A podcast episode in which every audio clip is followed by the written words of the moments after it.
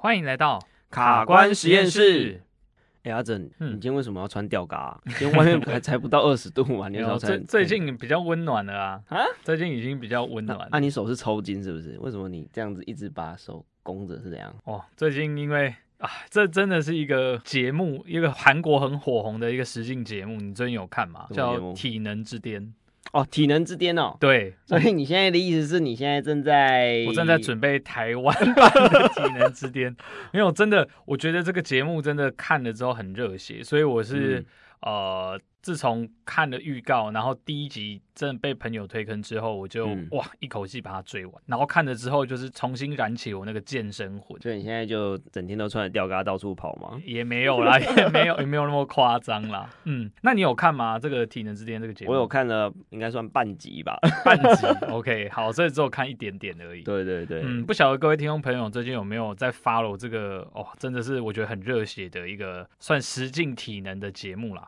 哦，那它里面呢、啊，如果说没有看过的朋友，可以稍微大概讲一下他在做什么哦。嗯、那就是韩国他们就是挑选了一百位的呃算参赛者，嗯，那里面可能会有一些像是健身教练、健美教练、嗯、健力的选手，那也有像是什么参加那种大力士比赛啊，嗯，然后还有那种奥运的呃，比如体操选手啊，嗯，然后韩国还有一些很特别是叫什么空架雪车。嗯，这个项目的选手，对，那总之里面就是来呃有男有女，然后其实年龄、哦、有男有女哦，有女生哦，他是一起比，而且是没有分性别的。哦，然后其实年龄层也分布蛮广的，也有还是学生的，呃，高中生吧，哦，大概是高中生的那个选手，然后也有就是呃已经将近五十岁的退役选手，哦，格斗选手也有。对，那他们就是设置了好几个关卡，然后让这些选手呢，可能就是慢慢的这样刷刷刷刷到最后，他们要挑选一位，他们认为就是哎拥有最好体格的。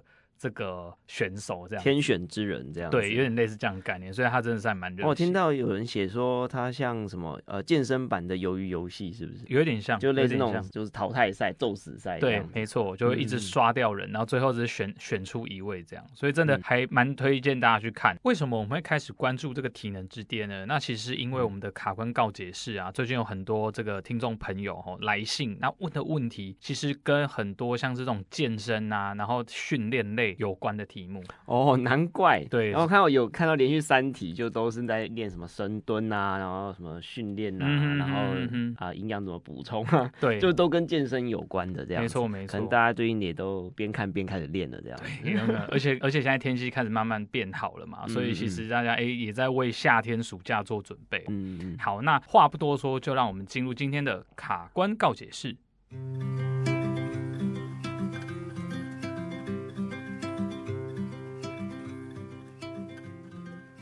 好，因为今天我们特别邀请到吊嘎版的阿泽来到现场，所以，所以我们今天卡关告解室呢，也就是顺着刚刚阿泽讲的，哎，体能之巅最近很夯哈，所以好，那我们看第一题哈，第一题是一位重训刚入门的小白了哈，然后他想要练练一个，要练肌肉，要练体态这样子，所以每周呢有两天。去做呃比较强度高的肌力训练，那持续一个多月的训练下来呢，就发现每次训练的强度推高的时候呢，他在运动后哈两三天内呢，都还是会有那种肌肉非常酸痛到爆炸的这种问题。那他每次在跟那个教练在在讨论的时候，都会觉得说，哎，是不是呃是有拉伤的可能性啊？还是说他的耐受性是不是有什么有什么状况？那教练都会回答说，大家都是这样挺过来的。教练也觉得这是正常的情况，而且也有微调过整个训练的内容，但是呢，他后来呢也还是去看了医生呐。那医生有给他一个诊断，觉得是肌肉拉伤。那他想要问的是呢，像这种情况的时候呢，还是可以继续训练吗？那是不是呃，他他的肌肉的承受性太差了？那是不是应该要暂停呢？吊嘎板的阿泽你怎么看？好，这个问题啊，其实我像自己在训练的时候也会遇到啦。不过吼，这个这位听众朋友，我觉得首先要先理清说他的这个酸痛或是疼痛啊。到底是真的肌肉拉伤，还是我们所谓的运动后的延迟性肌肉酸痛？这两个东西会有一点点不一样。嗯，嗯，那我们现在聊聊呃延迟性肌肉酸痛好了，就是很多刚开始在接触重训啊呃的朋友们会遇到的一个问题。我就说练完之后，以前可能比较古早的那个概念就会说啊，我是因为乳酸堆积啊，然后所以哇，这个练的地方就会很酸这样子，然后可能也有很多人把这个酸痛当成一个指标，哦，就是说我到底训这次的训练有没有效，是用这个酸痛的强弱来区分。嗯，那要先跟大家说一下，这其实是一个误解啦，也是一个迷思啊。练完到底呃有没有酸痛这件事情，其实因人而异，而且会跟你的训练内容有关，比如说你。举得多重，那或是说你的训练内容上比较算算是呃耐力型的一个训练，还是爆发力这种短时间需要速度跟力量的训练，这可能都会让你的肌肉呃有一个不一样的一个结果这样子。嗯，像我就回想起，就是你记不记得你小时候，就是可能到国高中的时候，你可能第一次做伏地挺身哦，OK，然后可能是体育课还是军训课的时候练，对对对，然后练完之后隔天如果有人摸你胸部的话，你会想要赏他一巴掌，没错，隔天大家都变长臂猿，然后手都垂垂很僵，举不太起来。对对对，那个就是类似你刚刚讲的那种迟发性的肌肉酸痛嘛，还是说那真的就有拉伤？嗯，我我觉得有时候在刚练完的时候，其实这两个东西呀、啊，应该会有一稍微难判断、嗯、哦，有可能是综合的，有可能是综合的。嗯、对，那通常啊，如果说你在练完的当下是没有不适的，是、嗯，那我相信拉伤的比比例应该是比较低的哦。对，如果你是在训练过程中哇，就突然一阵痛，然后你的手或者说你在做的这个训练的动作没有办法持续，嗯、那这很有可能是拉伤。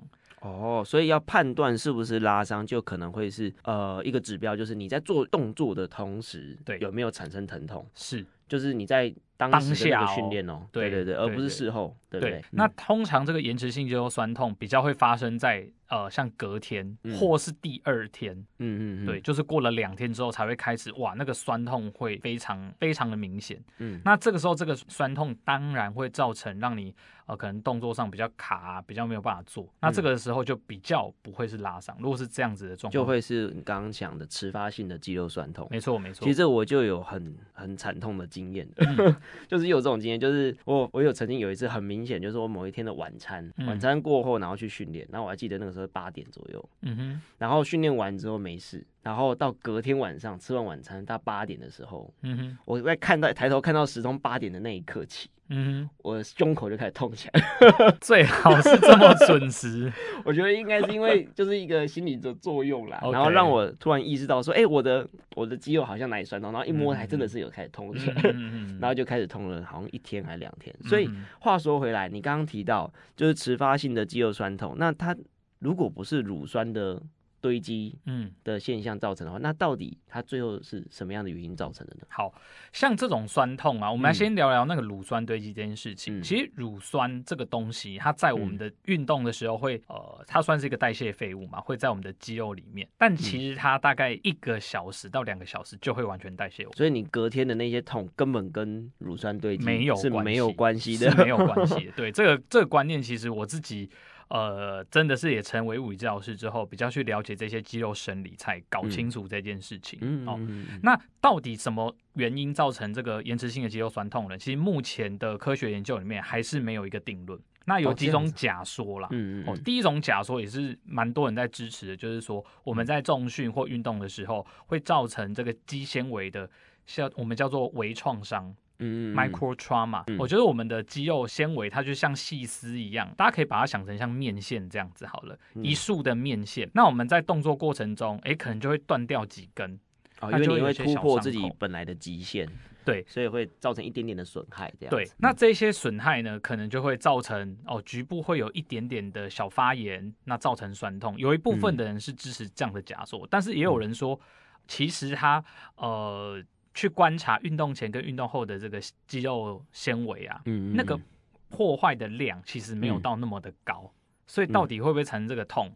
就反驳的那一那一方就觉得好像不是这个，这算疼痛科学的范畴了。对，那另外一个比较多人支持的假 说，就是所谓的中枢疲劳的假说。嗯、中枢疲劳，对，什么是中枢疲劳呢？好，嗯，大家知道啊，我们在做运动的时候，其实很关键的不只是肌肉本身，嗯，嗯，还有很关键的是，哎、欸，我们是用什么地方去下指令的呢？是，是我们的大脑，大脑。对，那大脑就是我们人最重要的一个中中枢神经。嗯，好，那所以我们在动作或运动的时候，其实都是大脑先发出一个讯号，然后传递给运动神经元，然后再交给肌肉细胞去做动作。这样子。是是。如果说中枢疲劳的时候，我们是会发现说，明明你的肌肉啊，嗯、它的耐以它的生理结构来看，它其实是可以继续动作的，继、嗯、续做训练的。可是你就做不下去了，有时候会有那种力竭的感觉，嗯，就出不了力那种感觉。对，嗯，所以以结构来说，你的肌肉细胞明明就还可以呃承受这样的一个外来的一个阻力跟压力，嗯、可是你却没办法继续动作，所以很多人会认为是是因为你的中枢疲劳，呃，中枢神经传递的这一个讯号啊，还有这一个过程已经疲劳了，所以他就没有办法再继续这样做动。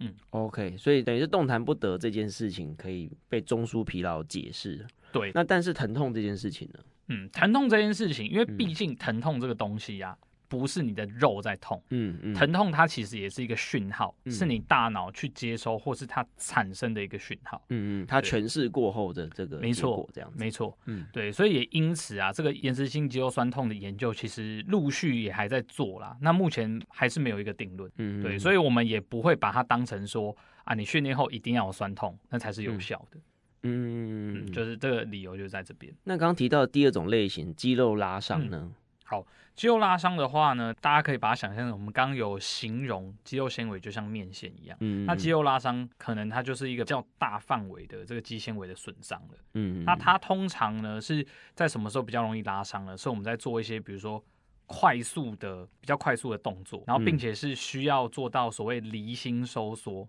离心收缩，离心收缩，简单来说就是我们打个比方哦，就像比两个人比腕力，嗯，比腕力的时候，如果赢的那一方他把对方扳倒的那一方，他在做的呢就是离心收缩的一个相反，我们叫向心收缩，用力的时候肌肉缩短，那被扳倒的那一方。嗯，他就是哎、欸，明明有持续在用力，可是他的肌肉还是不断的被拉长，被硬生生的、活生生的拉长。没错，对。那这一这一方比较做的就会是我们所谓的离心收缩。哦，那这样子我听起来被扳倒的那一方比较容易受伤。对，通常也是容易拉伤。对，通常也是这样，因为力量超过他的极限了。没错。哦，所以离心收缩的一些训练内容的时候，就可能会有这种比较多拉伤的可能。对，所以通常呢，都是我们在比如说放下重物。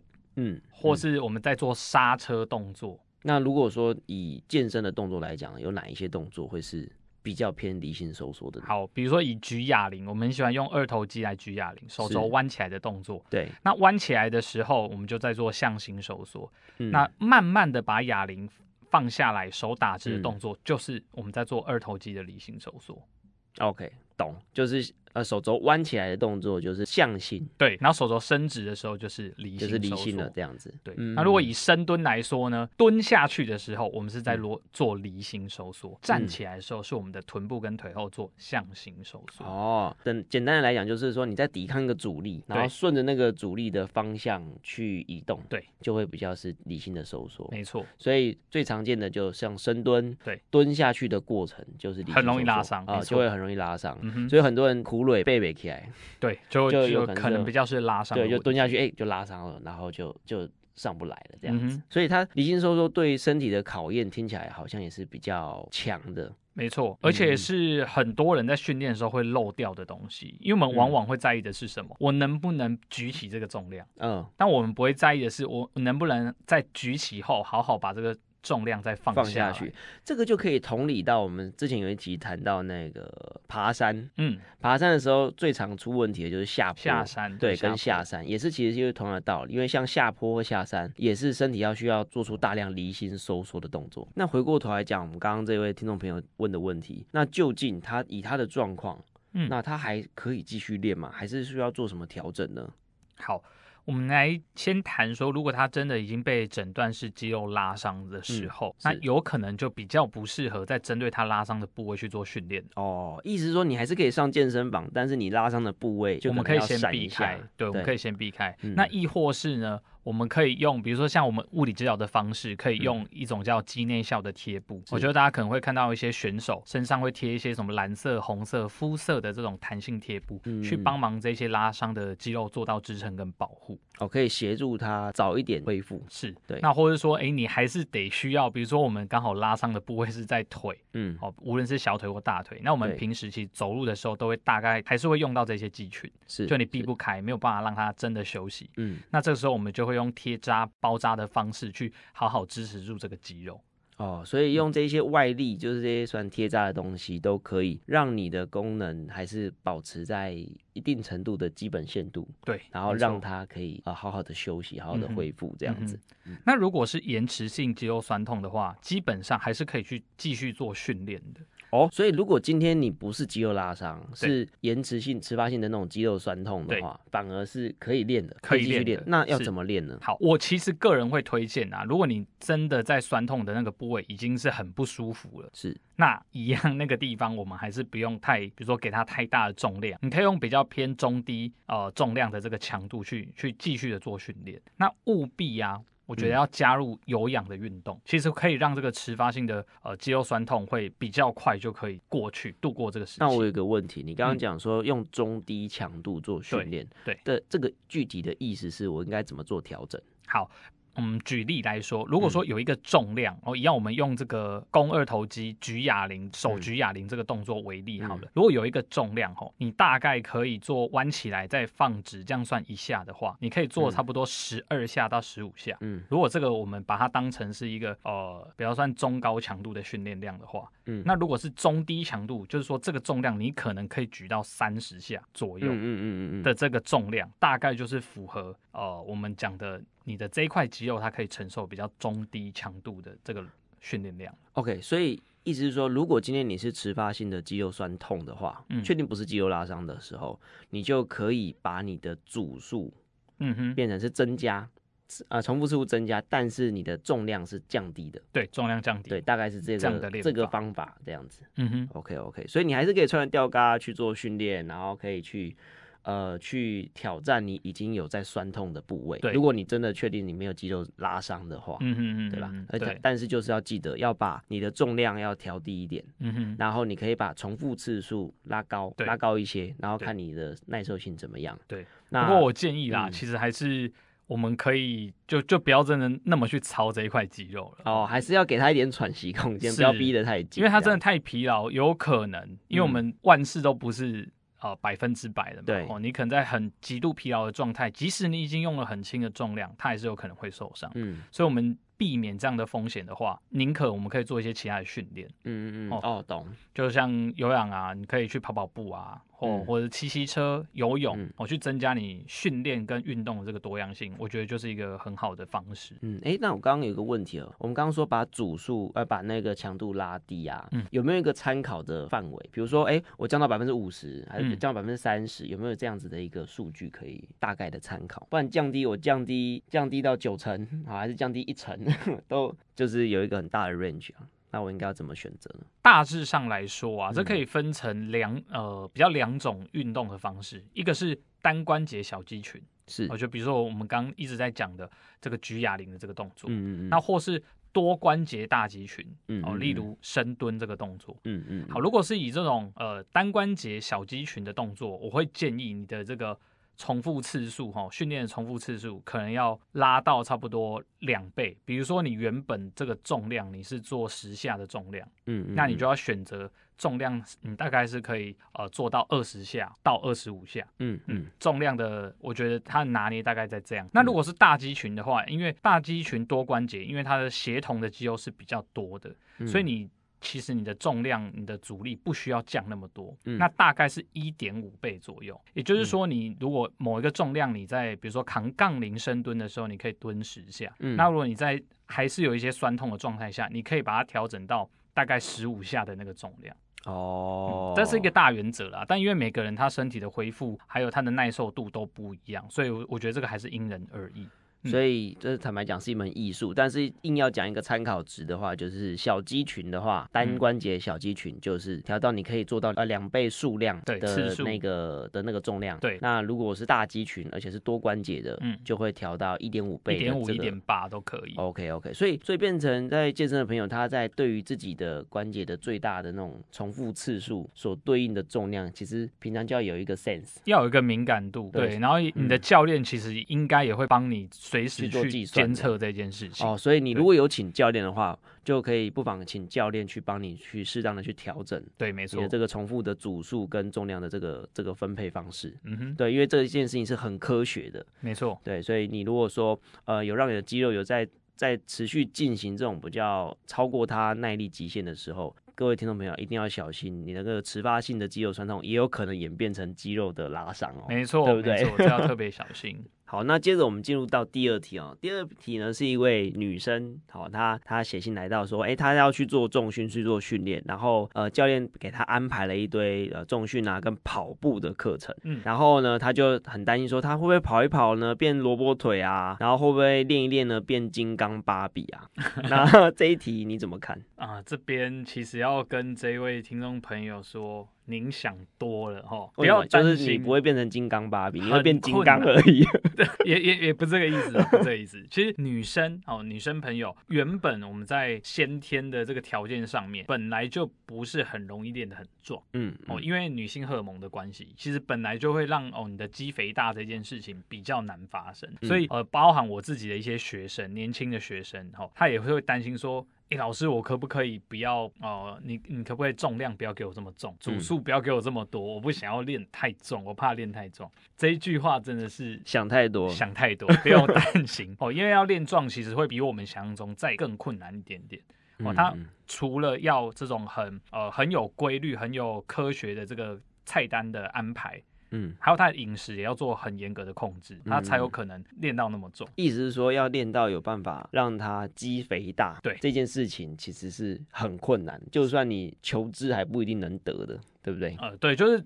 应该说，它按照我们这个科学的逻辑来说，它也有一定的步骤了。嗯、但是至于它会长到多大，其实真的是不用太担心，尤其是女生朋友。嗯、对，嗯、所以你会发现啊，很多的这种健美运动员，他其实真的要过好几年，他的成绩才会慢慢上去。哦，前面几年他可能真的他的体态啊、体型都还算小只，可是练到后面，因为这个肌肉训练、肌肥大训练，它是一个积累的过程。对，所以很多健美运动员的巅峰会在什么时候？可能三四十。岁哦，因为所以不是很年轻就可以很壮，通常很难。那通常他那个那个就是可能有一些用药啊等等的东西。嗯、对，好，那我们再接续刚刚有提到说他害怕跑步会有萝卜腿这件事情。嗯嗯嗯，我觉得这个事情其实是很多也是会有很多人有的一个迷思啊。嗯，好，原因是因为我们如果说跑步，我们是通常是练这个所谓的比较是长跑，哦，就是速度不快，那你可以。跑久一点的这种，比较需要耐力型的这种跑步的话，是不用担心你的腿会变粗。原因是因为我们其实人的肌肉纤维有分两种类型。嗯，好，那我们的第一种类型呢，就是我们俗称的这个慢肌，它就是耐力型的肌肉，也就是说它可以对它的它的颜色是这个红红的，那红红的就是它里面呢其实有很多的这个血红素，它的吸氧能力很强。嗯，所以我们通常在做这种有氧型的运动、耐力型的运动。就会动用到这一这一群肌肉。嗯，那以跑步这个运动类型来说啊，如果你不是在练那种田径短跑、嗯、跳跃、冲刺的这种类型的话，嗯，其实大部分你看，你有看过那种世界顶尖的马拉松选手，他的腿非常粗的吗？好像都细细的，都细细的。对，嗯、没错。所以其实因那是因为第一型的这个肌肉纤维本身它的特性，它的截面积就是比较小的，所以你去操这些。慢肌去操这些耐力型的肌肉，它的其实肌肥大的这种效果不会那么的高。意思是说，你今天如果是要练健美，是要练那种肌肉很大块的，嗯、你练的就比较不会是慢肌的这个类型。对，通常就比较不是。OK OK、嗯。那我们刚刚有再补充一个啦，我们刚刚有提到有两种类型嘛，嗯、那第二种类的这个快肌。哦，我们就是叫做比较是爆发力型的肌肉，嗯、它就是比较属于白肌。白肌，对，嗯、它的吸氧能力就没有那么好。哦，嗯，那所以它用的就是所谓我们这种无氧的无氧的能量系统。是，所以通常是我们会用在什么时候呢？我们要扛起一个很大的重量，嗯、或是我们要瞬间跳到一个比较高的地方，嗯、有爆发力的动作。嗯、对，然后需要爆发力、肌爆发力的这种。类型我们就会比较用到呃第二类的这个肌纤维。是。那第二类肌纤维它其实又可以分成两小类，叫做第二类 A 跟第二类 B。嗯。那第二类 B 的话，它就是我们刚刚讲的那种纯的白肌，就是专管这种爆发力型的。嗯。那如果是第二类的 A，它就很好玩了哦，它就是有部分的呃我们刚刚讲第一类类型的这个特性。嗯。所以它有部分的吸氧能力。而且它是会变的哦。比如说你今天都是做比较耐力型的训练，这个第二类 A 的纤维就会慢慢的，它的功能就会趋向于慢肌。那、哦、所以肌肉纤维是可以在你的训练的过程当中慢慢的去做转换。对，它会稍微会去做一些转变的。嗯、是第二类 A 才有这个这个功能。嗯，哦，那通常你这个人天生的肌肉纤维里面，它到底是多少的第一类肌肉纤维，或是第二类 B，这个大概都是基因决定的。嗯、但是 A 可以是略略改变的，哦、是可以透过训练的种类跟方式去改变的。嗯嗯，所以呢，如果说你真的是害怕变得很大只，变得很粗，那其实就是好好跟你的教练去讨论一下你的训练内容。然后啊，不要忘记，其实我们呃要练壮这件事情，跟我们的饮食、还有荷尔蒙、还有你的作息都是息息相关的哦。那其实真的不用担心会练得太壮。嗯，所以其实。这位 听众朋友，不用先不用担心这么多，对，先练了再说啦，没错，对对对，是的，是的。好，那我我帮各位听众朋友总结一下今天讲的这两题，嗯，好，它的一些几个重点哈。第一题就是我们的训练的时候，如果产生了酸痛的话，第一个一定要先确认到底是迟发性的肌肉酸痛还是肌肉拉伤。好，那你如果自己分辨不出来的话，有一个简单的小 paper，就是呃，你可以去回想一下你出现酸痛的时间点，嗯。如果是肌肉拉伤的话，这个酸痛的时间点会会出现在你正在训练的当下。对，然后你就有发现，哎，怎么就突然就痛起来了？或者一训练的过程当中，组数越来越推上去的时候，开始越来越痛。嗯哼，好，那可能就会比较是拉伤哦。好，那如果今天是迟发性的肌肉酸痛的话，它的呈现的方式就会是你训练完之后，可能隔了半天，隔了一天，好，那你才会开始酸痛起来。好，那这是一个教各位听众朋友一个简单的区辨方式。但是你如果自己心里还是有疑问，呃，放不下心的话，还是建议寻求专业的治疗师或者医师的协助。去做最后的判断，嗯，好，才不会说本来要练了练身体，结果变成伤身体，这就很可惜了。那第二个重点呢，就会是如果你今天是迟发性的肌肉酸痛的话，好，不用担心，不用特别去休息，好，你可以还是持续可以去做训练的哦，好，你还是可以到健身房去使用比较低强度，但是比较高的组数去进行训练。那一个大原则呢，就是如果是小关节。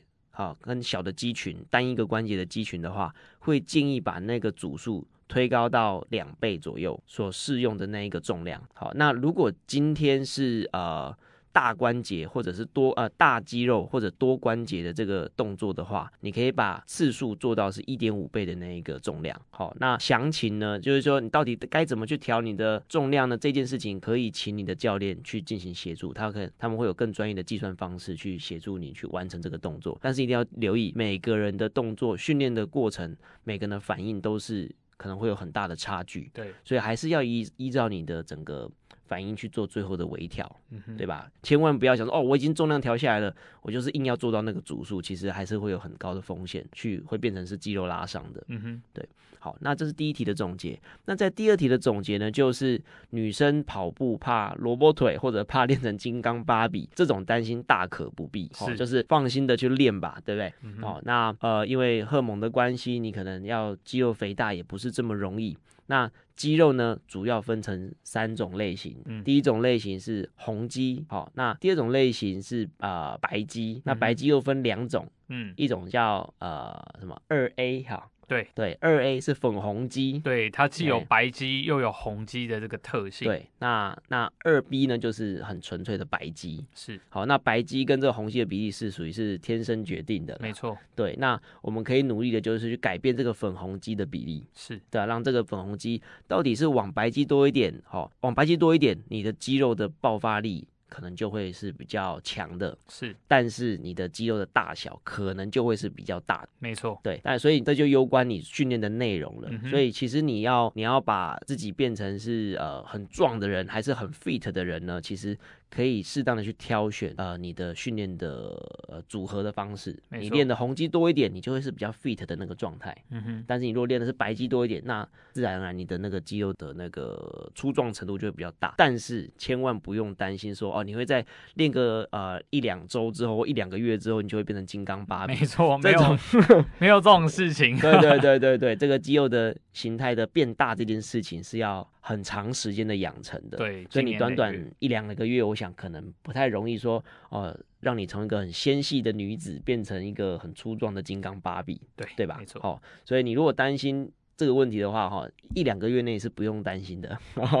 对，那你可以从训练的内容呢，让你的肌肉是变得比较 fit 就可以了。好，那好，以上呢就是今天的两题的卡关告解式的内容啦。如果听众朋友们喜欢我们的节目，请继续收听卡关实验室，也欢迎大家追踪并且留下五星好评哦。那另外呢，如果你有任何的问题或者有想要跟我们分享的内容，也欢迎大家留言或者来信来跟我们分享哦。好，我是物理治疗师阿泽，我是主科人老郑，卡关实验室，我们下次见，拜拜。拜拜。